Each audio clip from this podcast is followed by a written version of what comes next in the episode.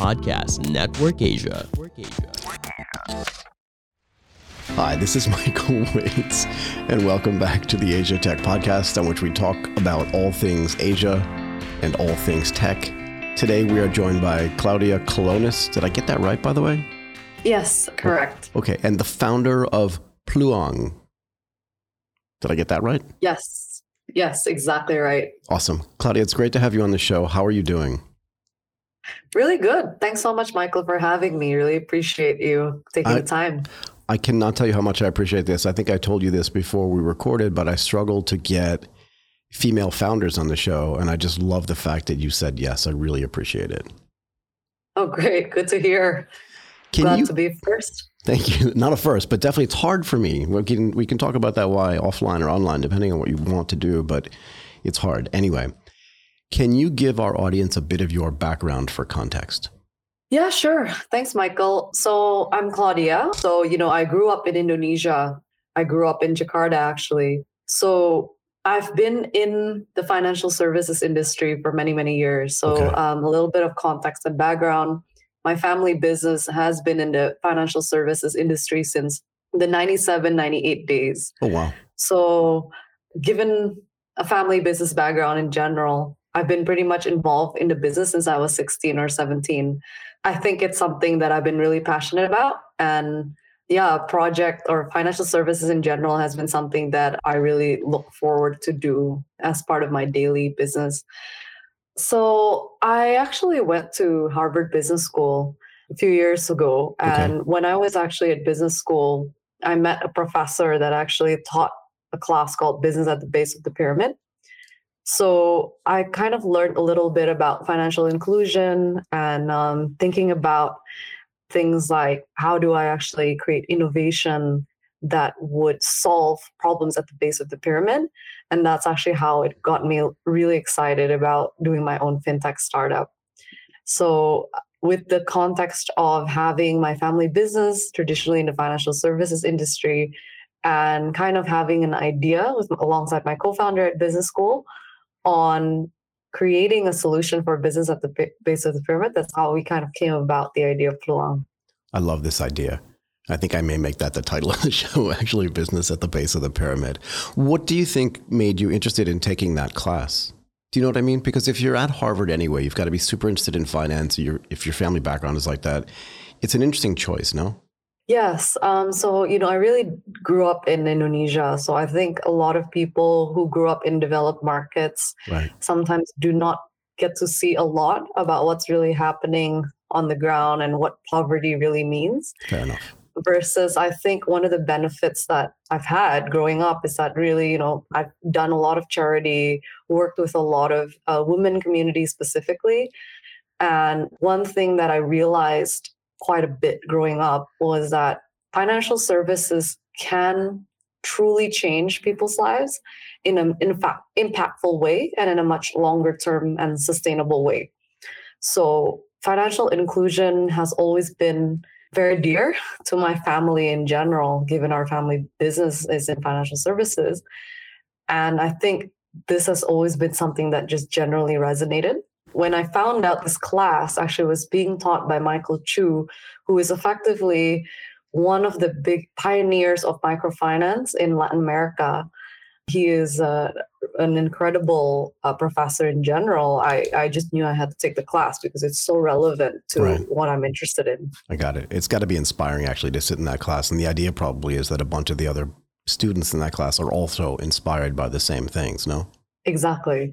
Obviously, because Michael Chu himself, you know, is is a legend in the fi- microfinance world. Absolutely. I think that just tends to attract a lot of others who are interested in fintech. So actually, there's been several people from that class that actually ended up doing their own fintech startups in their respective markets. So it's it was it's been pretty interesting in a way, right? If you have the resources to do it and you have the compunction to do it, after you leave that class, you almost feel compelled to do it, don't you?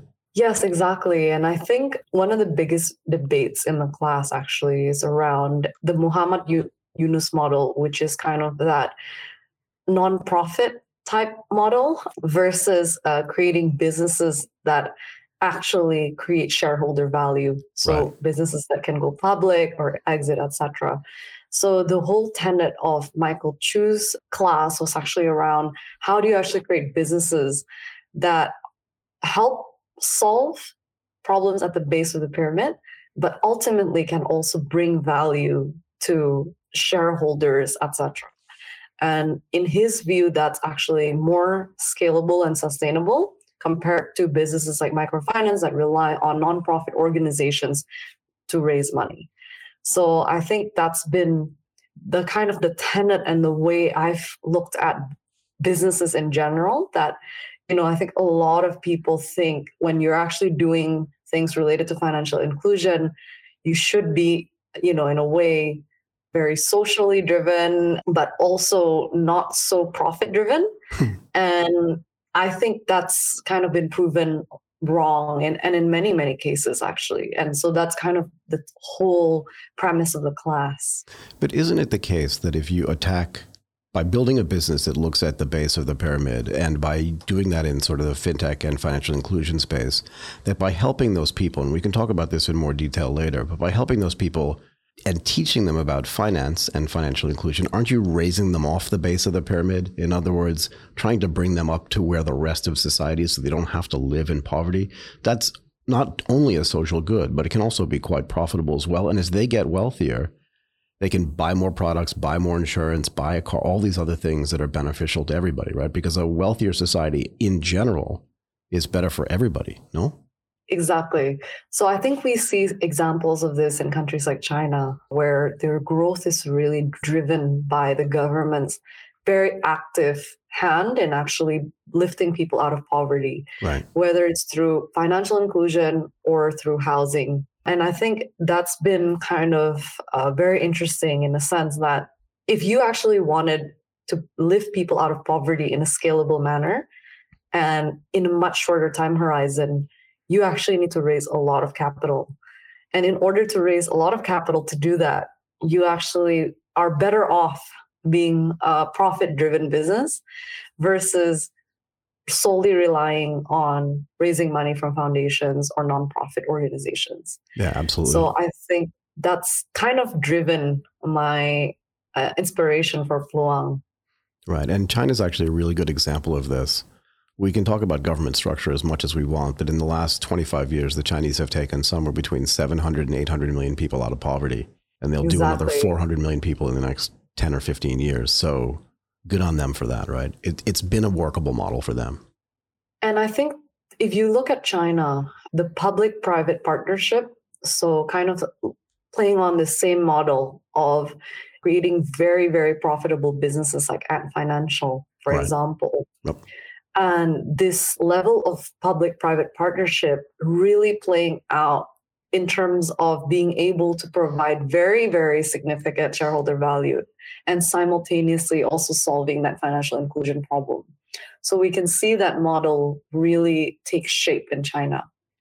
And does the same thing happen in Indonesia? I want to get back to Pluang as well, right? Maybe first tell me in your mind what is Pluang today, and we'll talk later about what it's going to be in the future, but what is it today? And maybe is there a way to do this pro- public private partnership like you've seen in China, in Indonesia? Does that work as well? Exactly. So Pluang is actually a wealth tech company. So we are, however, not just a wealth tech company, we are actually a financial services company first. So we truly believe that the way to solve the problem of financial inclusion in countries where you know a lot of financial products don't exist yet is actually to innovate on the financial product itself. So the goal is really simply that we want to not only provide access through distribution but also provide access through creation of financial products in the country. So in order to be able to do that right it does require participation from many parties. One the regulatory bodies that regulate financial services in general. Second, obviously, big players like Gojek, etc., who are our partners and help us in actually bringing financial education to the forefront of people. And third, companies, startups like us who are willing to actually take the time to innovate and push the envelope on what exists. So I think this kind of like environment exists in Indonesia. And we can see that there are many companies, in fact, like Gojek, Bukalapak, who actually are really lifting people out of poverty at the same time, really bringing a lot of shareholder value. So that is really, really playing out in the country. So, what is your product design process like, right? You want to design your own products. How does the team determine like which products are good to go today and which ones you'll wait to do until later? Do you know what I mean? Yeah, that's always a really tough thing for us, frankly. And there's always trade offs. Um, one right. because we are trying to innovate on financial products. There's always kind of a lag time uh, versus just really distributing something that exists. Right. So for us, we really look at other countries and we look at what's kind of best in class in terms of financial products in other countries. For example, one of the things that we've been really trying to solve is, you know, how do we make T plus zero money market funds, right? So it sounds very simple. It sounds it's kind of normal in other countries. Right. But when you actually have a lack of infrastructure in a country like Indonesia, it took a lot of effort, joint effort between so many different parties. So that's kind of one of the projects that we we had been working on for the past year and we'll be launching very soon. So these are the kinds of things that we try to solve as entrepreneurs. We try to take different parties, different stakeholders together to, to the table and actually try to solve problems in an innovative way. So I get excited when I hear words like T plus zero. which is strange, I think. But so I used to work at Morgan Stanley and Goldman Sachs, and I started my career in the back office, right, looking at controlling and settlements, and then into technology, and then into trading. So I understand the oh, entire path of a trade, right? It's very interesting for me. Why was T plus zero money market so important? In other words, why does it have to be like, why not T plus one? Why was that so important? Yeah, I think it's a context of what we've seen happen in China, how actually mutual funds provided that kind of channel to replace banks in many ways. Yep.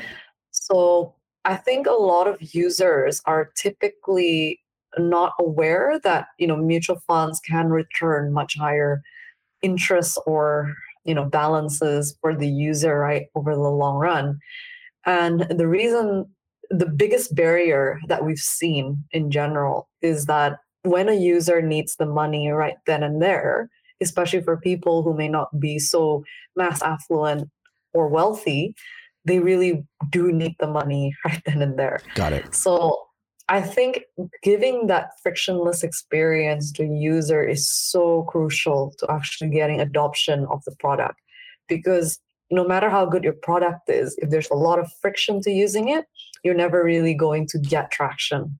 That's kind of been the philosophy for us whenever we think about products and how we create them. Right. I mean, I like to make analogies because I think it's easier for people to understand. So let's talk about friction in another vertical, right? If I ordered a pizza today and I got it on Friday, that's friction, right? I'm hungry exactly. now. Yeah. So I just want to put it in that kind of context so people can understand it. That's what friction mm. means. Just when you make it frictionless and seamless, it makes it so much easier. And technology actually should allow you to do that. Compounding, obviously, from a financial investment perspective, is really important.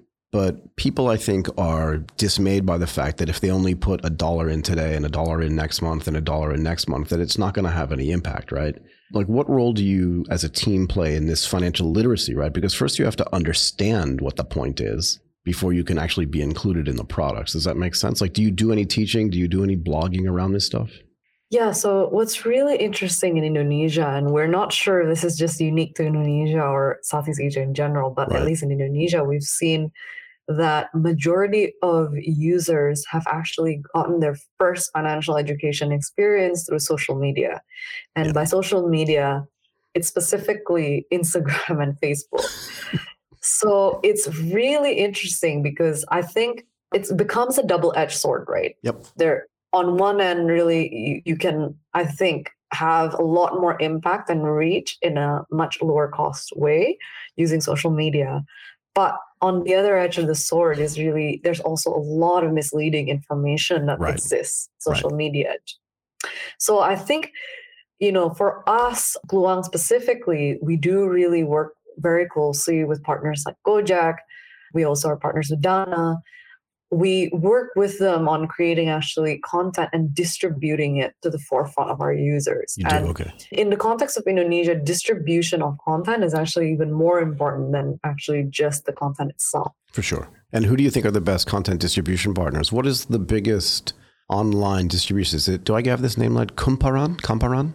Yes, Kumparan is definitely one of them. They're a media channel. Right. And I think a lot of the biggest channels, I would say, are actually the influencers in Indonesia. So So, they have a lot of significant influence and impact on the decision making of a lot of millennial users, especially. So we work with a lot of guys that actually are very popular on the social media world and we think can kind of build this more fun approach to learning about financial and uh, inclusion and investing. So I want to ask you this question about a partnership with Gojek, and it can be Bukalapak as well. But Gojek's numbers are pretty easy to find. They've got 170 million users, 2 million drivers, let's say at least, right? And, you know, a bunch of hundreds of thousands of food partners in Indonesia, right? If every Yes. one, if just every, and here's the, here's the idea that I've always had, right? But obviously I'm not in this space, so I, I can't do it myself. But if every month, every user literally just gave a dollar, it's $170 million a month. If every driver Yes. just gave a dollar, it's $2 million a month. And you could actually create, I know you know this, but I just want to say this to people that maybe haven't thought about this. At $2 million a month, it's 24, almost $25 million a year. You could literally create a mutual fund just for them. Exactly. Does that make sense? So you're working on products like that because your ability to acquire capital is so cheap because you're already, you know, Gojek is already paying them. If they just do like a salary withdrawal, like they did for me at Goldman Sachs, you can create a gigantic pool of money really quickly and then start making dividend payments to people that didn't even know that was possible.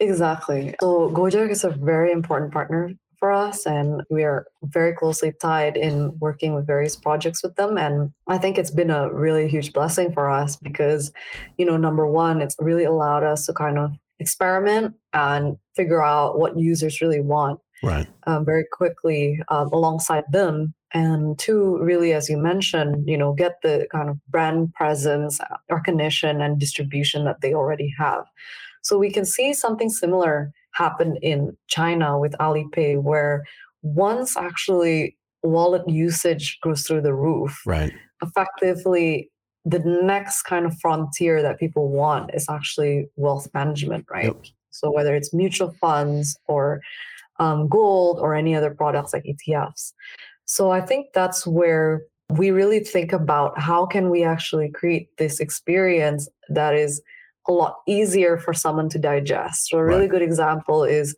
we just launched a product um, with Goja called Auto Invest. So people are able to, you know, automatically set up kind of like auto debit features into their wallet that will allocate whether it's a dollar or two dollars a month into the gold savings product, for example. Right. example. Right.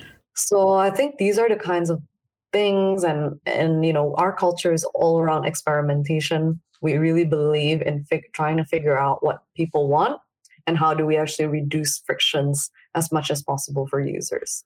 Yeah, I mean, it's a really interesting database of people to be able to access 170 or 180 million people. You can actually give them surveys, right? Ask them what they want. That's why I asked about the product design process earlier.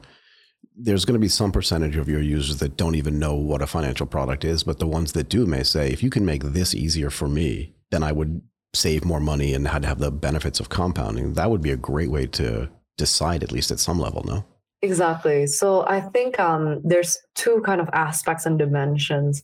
Number one, I think that a lot of people use uh, Ant Financial as an example of a success story in the wealth tech world, but they don't really understand that actually it's not just purely distribution that helped Ant Financial win the market. Right. It's actually also the uniqueness of the product that they launched. Right. In particular, actually, there was only one product that they launched that actually resulted in the huge success that they had, right?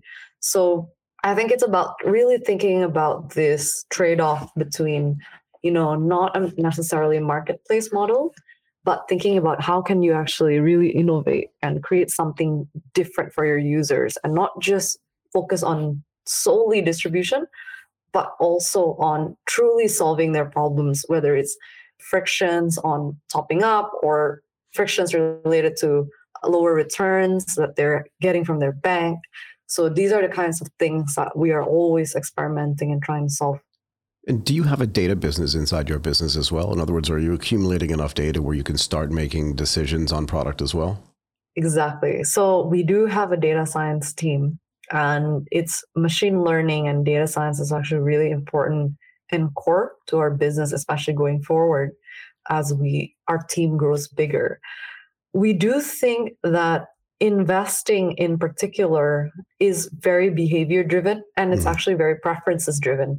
So for instance, your taste in mutual funds could be very different than mine. Sure. Just depending on, you know, what my background is in general. Right. So we can use we use a lot of data actually to predict these kinds of things. So we can actually get a sense of what products to launch next or when we do launch products which segment of users to actually really um, sell it to etc so asset classes grow in our platform we do not want to lose that kind of sense of personalization and um, close touch that we have with our users yeah, and having actually clean data in a clean data lake and using the right MLOps platform is going to allow you to do that in a way that old firms like just cannot do because they just haven't set it up and it's so hard to set up the proper data engineering and then data science stuff. It'll be interesting to see how this plays out over time as you as you get more and more data. Do you want to know how I collaborate with some of the best brands in the world at Asia Tech Podcast? I use Podmetrics. This is the best way to connect to your favorite brands and monetize your podcast. If you are a podcaster, you can sign up now at podmetrics.co and use the referral code Asia Tech Podcast, all one word, to get full control of your show's monetization, regardless of your show's size. And if you're a brand and want to collaborate with the Asia Tech Podcast, head over to advertiser.podmetrics.co. It's spelled like it sounds and sign up now. How do you think that designing your own products, whether it's personal or for just a whole group of people, helps you keep your cost of customer acquisition so low? Why does that matter? It really, yes, exactly. So, a really good question, Michael. So, in general, what we found in um, China, and, and I think this is uh, coming back to the Ant Financial story, when people actually buy or select a wealth management platform or right. a brokerage, it's really due to usually one or two products that they offer that do not quite exist somewhere else. So in Ant Financial's case, it's Yu'e Bao, which was a very unique money market fund that effectively was mainly only distributed through Financial's platform. So we we have the same kind of thesis and theory that actually financial product creation is really the the fulcrum or the crux of how you can actually sustain lower CACs over time. Because users will come to your platform not for the app itself. Sure, your app really will help retain right. those users. Right. But actually most users will come there for specific financial products that they're interested in. Do you you just brought up a really interesting point for me. You may or may not know this, but I do an Asia InsurTech podcast where we talk very specifically about how technology is changing insurance in the region and also globally. But one of the things that these insurtechs and insurance companies have started to say is that their app experience, right? So the UI and the UX by their users is getting judged not against other insurance companies, but against Amazon or Tokopedia because they have mm. built this frictionless experience do you get the sense that your users are having that same feeling like, wow, this is just as slick as Amazon? Or do you think they're still comparing it to other fintech apps?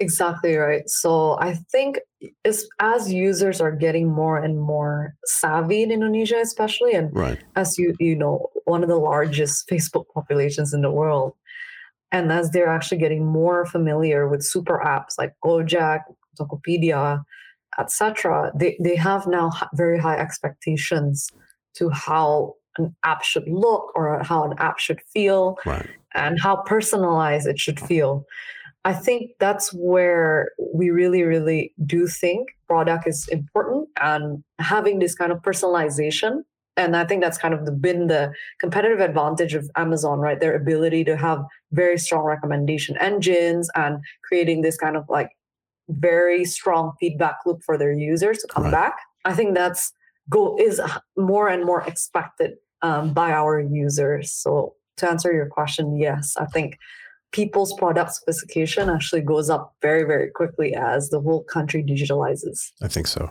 Is there a split, a bifurcation, whether it's male, female, or different locations in Indonesia? But is there a who is like the most financially underserved population, if that makes sense? Yeah. So for Indonesia in particular, it's mostly women who are very, very underserved. And I think it ha- is very similar to the thesis that a lot of microfinance institutions have as well. One of the main reasons why we actually picked gold as an initial product is because we kind of found that gold tends to be more popular and very popular with women in general. Got it. And we think that women tend to actually be decision makers for in relation to savings and investing for the future in a household. Yep. The only negative to this is that, you know, I think women in general are have much lower education in Indonesia compared to male. Okay. So the effort required to actually educate them is a lot higher. But if you can actually educate them and you can actually involve them and include them, what we found is they are learning very quickly and they tend to be more responsible. Like, for example, they're more interested in having emergency funds, rainy day funds, versus I think male counterparts are more interested in trading and very short term profits. Right. So we are seeing very, very different behaviors actually between um, male and female. And do you see, just to stay on this topic a little bit, but do you see specific challenges for you and for women like you that are entrepreneurs in Indonesia? Do you see specific challenges there? And, and maybe you could share like a couple of stories where this is just so obvious that people wouldn't even have to ask why? Yeah, so I think I've been quite lucky in a sense that really I come from a family where most women work. So I've had role models like my mother, right. who literally raised me at the office. kind of like this, you know, understanding that, yeah, it's, hey, it's actually okay to be a mother, have a daycare at the office, and make being an entrepreneur and having children work at the same time. But I think that a lot of women in Indonesia just do not have that luxury, right. for example. And I think it's still very taboo in the country for women to actually work and not take care of their children at home. So I think that's a really big barrier. Mm-hmm. The other really big barrier is around I think this expectation and this culture right now where women are expected to be a lot more demure, maybe soft spoken, and um, soft spoken women are just more revered in general. And I think, you know, it's very difficult to be successful in a business setting if you are very, very soft spoken. Right. So I think these are the kinds of things that I'd really believe needs to be worked through and thought about more carefully in order to actually increase female participation in the country in the in the workforce in general. Were there times at the beginning of this company building where you'd walk into a room with your two you have two co-founders, is that right? I have one co-founder. One co-founder. Yes. And is that a guy or a gal? A guy. Right. So did you ever walk into a room together and they just started talking to the other co-founder? That happens quite a lot actually. Now that you mentioned, I mean, so I think for me in particular, and I encourage this for other women as well, you know, these kinds of things will always happen, especially when you're actually in emerging markets and sure. developing countries. Right. There's kind of like two ways to approach it. One is really kind of just to be, to be offended about it. Right. Um, but the other way is really just to kind of uh, make your presence known. Right. And I think this is actually very important in a sense.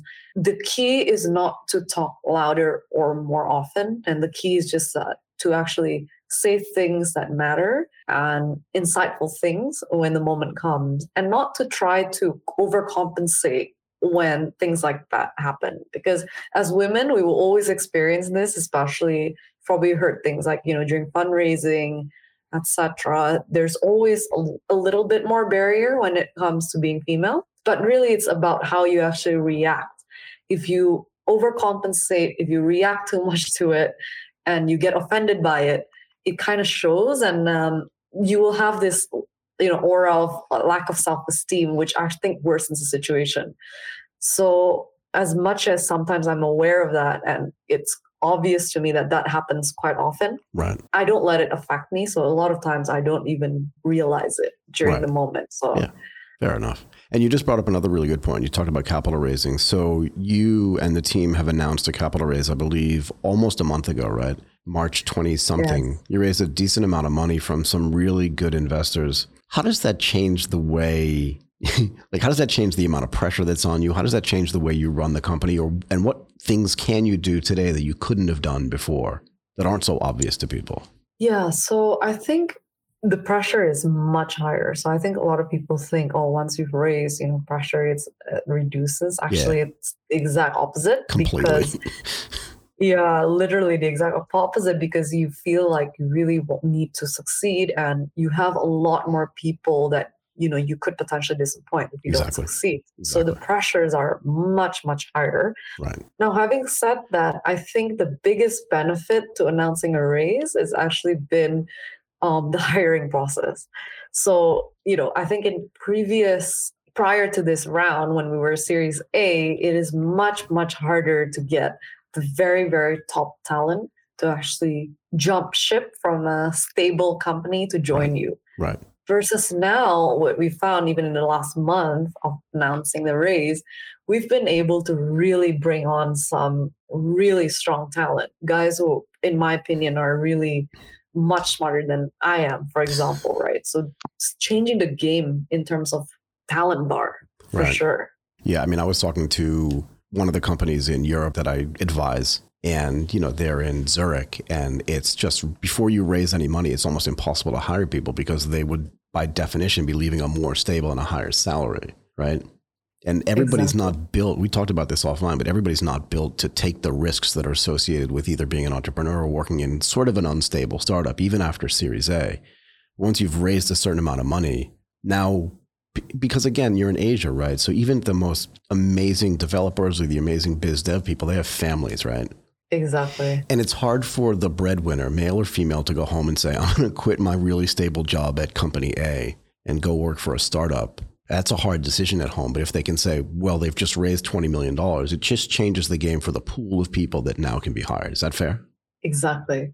And I think it's got a lot to do with in Southeast Asia in particular, the tech industry is still quite young. There Mhm. hasn't been significant exits that have proven ESOP to be valuable. right right right So I think when you are a Series A startup, it's much more difficult, you know, to pay some of the salaries that are required right um, for some of the top talents as well. So it's a combination, I think, um, in general, because a lot of a lot of talent in Southeast Asia do not care about ESOP as much yet, which I think will change as we see more exits coming up. And that will help hiring in tech uh, in the startup ecosystem in general. But for now, it's not as big of a draw. Right. I mean, look, we saw this in the United States in the late 70s and early 80s, right? Where all these people in Seattle just started becoming millionaires because they worked at Microsoft, just regular people who instead of taking a really big salary, took a slightly smaller salary and took stock in Microsoft. And then they just started buying boats and houses. And their friends were like, how did that happen? And that was all part of the ESOP, right? Exactly. So as companies, big companies, I guess you've seen recently, Grab, etc., start actually ex- exiting, I think we're going to start seeing a very different mindset in Southeast Asia, and that's actually what the tech ecosystem or the startup ecosystem needs to really grow. Talent is very, very scarce in the country, so I think that's important. It is. It is. Do you ever see a, a possibility of Pluang? You know, Indonesia is such a big country, right? So asking Indonesian-based companies if they're going to expand externally is kind of a double-edged sword, as as most things are. But you see Gojek going and doing it, right? Do you see the opportunity for your team to do this as well? In other words, like you could come into Thailand where some similar issues exist. It's new. It's more. It's different nuances here and subtleties. But do you see that as a possibility? Yeah, so really good question. I think a lot of people try to build regional businesses in um, Southeast Asia and fail. So I think the most important thing to realize is actually that Indonesia is actually quite different than other uh, Southeast Asian countries. So i- at least in the earlier stage, a single market approach kind of makes sense because it's actually Indonesia in general is quite competitive and Very. It's a pretty big country in general. However, I think having said that, I think in the next, who knows, in uh, post Series C, perhaps there is room for us to be able to replicate the model in other countries. But it does require heavy diligencing on the other countries because the behavior of the users, I mean, let alone regulatory issues. Right, um, right, right. But also the behavior of the users, at least from our experience, is, is very, very different. So you need to be very, very ready to actually split out your product into different paths. Agreed. Look, I like to make this point as often as possible. A lot of my listeners are in the United States, and I want them to understand that, you know, China's a different story, but Indonesia, Malaysia, Vietnam, Singapore, Thailand, you know, Bangladesh, all these all these countries which from really far away may look similar are actually very different, like you said, in behavior, in customs, and in the way they look at financial services. They're all very different. You cannot just plug and play from one country into another you know, when they think about localization, they just think, I'll just change the language or the font and then I'm fine. But it's not like that at all. Is that fair? Exactly. And I think the key difference is what we've seen is in purchase decision making. Ooh. It's very specific and nuanced, but Mm. actually if you what we found is in Thailand, for example, you know, when someone chooses an investment product, it's very aspiration driven. Versus in Indonesia, it's really more about risk and protecting from the future issues. So Right. the reasons behind purchasing an investment product is super different. Yeah. So I think that will really, really drive how you would design a product. So we haven't seen, for example, any you know wealth tech companies, etc., succeed in being regional in Southeast Asia as of yet. Right. Neither have I. That was one of the reasons why why I asked that question. Is there a community of founders in the sort of wealth management space that commiserate with each other? Do you know what I mean? Like, do you talk to the teams in, in not in Indonesia, excuse me, in Malaysia or in Singapore or in Thailand and just say, I'm going through this thing and I don't know what to do? Or just like, I just did this and it worked. You may want to try this as well. Do you know what I mean? Is there a small community of people like that that do commiserate? So yes, definitely. I think there's some really interesting startups in other countries and with very similar problems in Indonesia.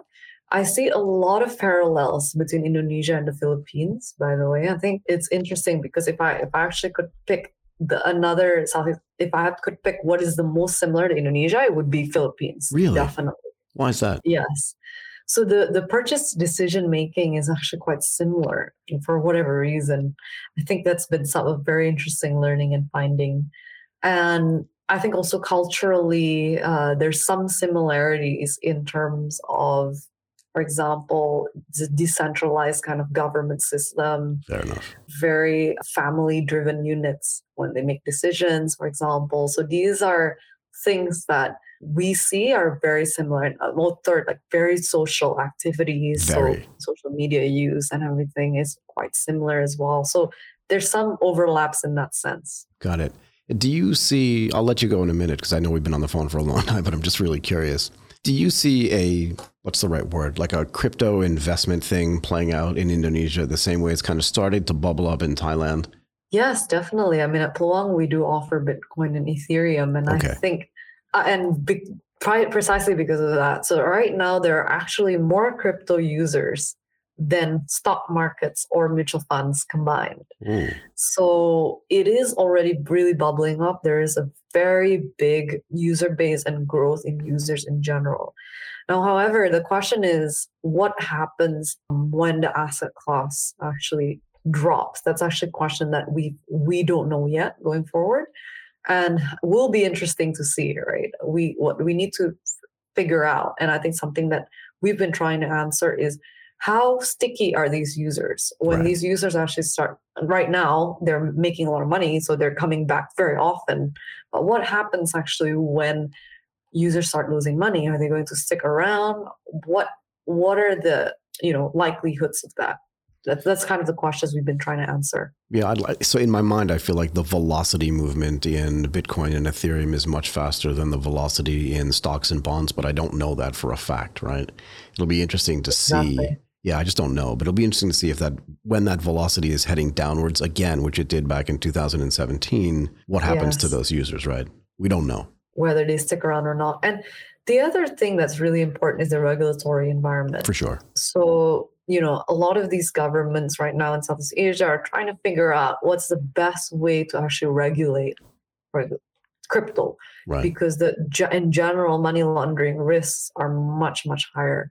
So when I think the biggest barrier for crypto will be on the regulatory front and thinking about how that will take shape because there's only one way which is to make it stricter for them to be able to truly uh, block money laundering Right. It can't be so any that's looser. kind of exactly so and when investors start losing money as well what how will regulators react these are the risks that you know are very unforeseen and um, but very interesting for us to keep a watch on yeah. Again, who's responsible in a decentralized world? Right. Who takes who takes responsibility? Who's accountable? exactly exactly Interesting topics. Okay, look, I'll let you go. I really appreciate you coming on and doing this today. Claudia Kolonas, a founder of Pluang. I love the name. And by the way, what does the name mean?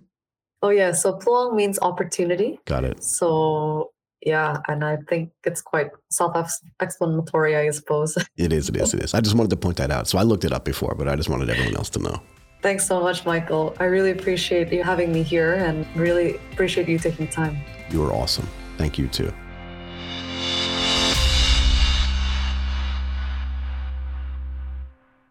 The views and opinions expressed by the podcast creators, hosts, and guests do not necessarily reflect the official policy and position of Podcast Network Asia. Any content provided by the people on the podcast are of their own opinion and are not intended to malign any religion, ethnic group, club, organization, company, individual, or anyone or anything.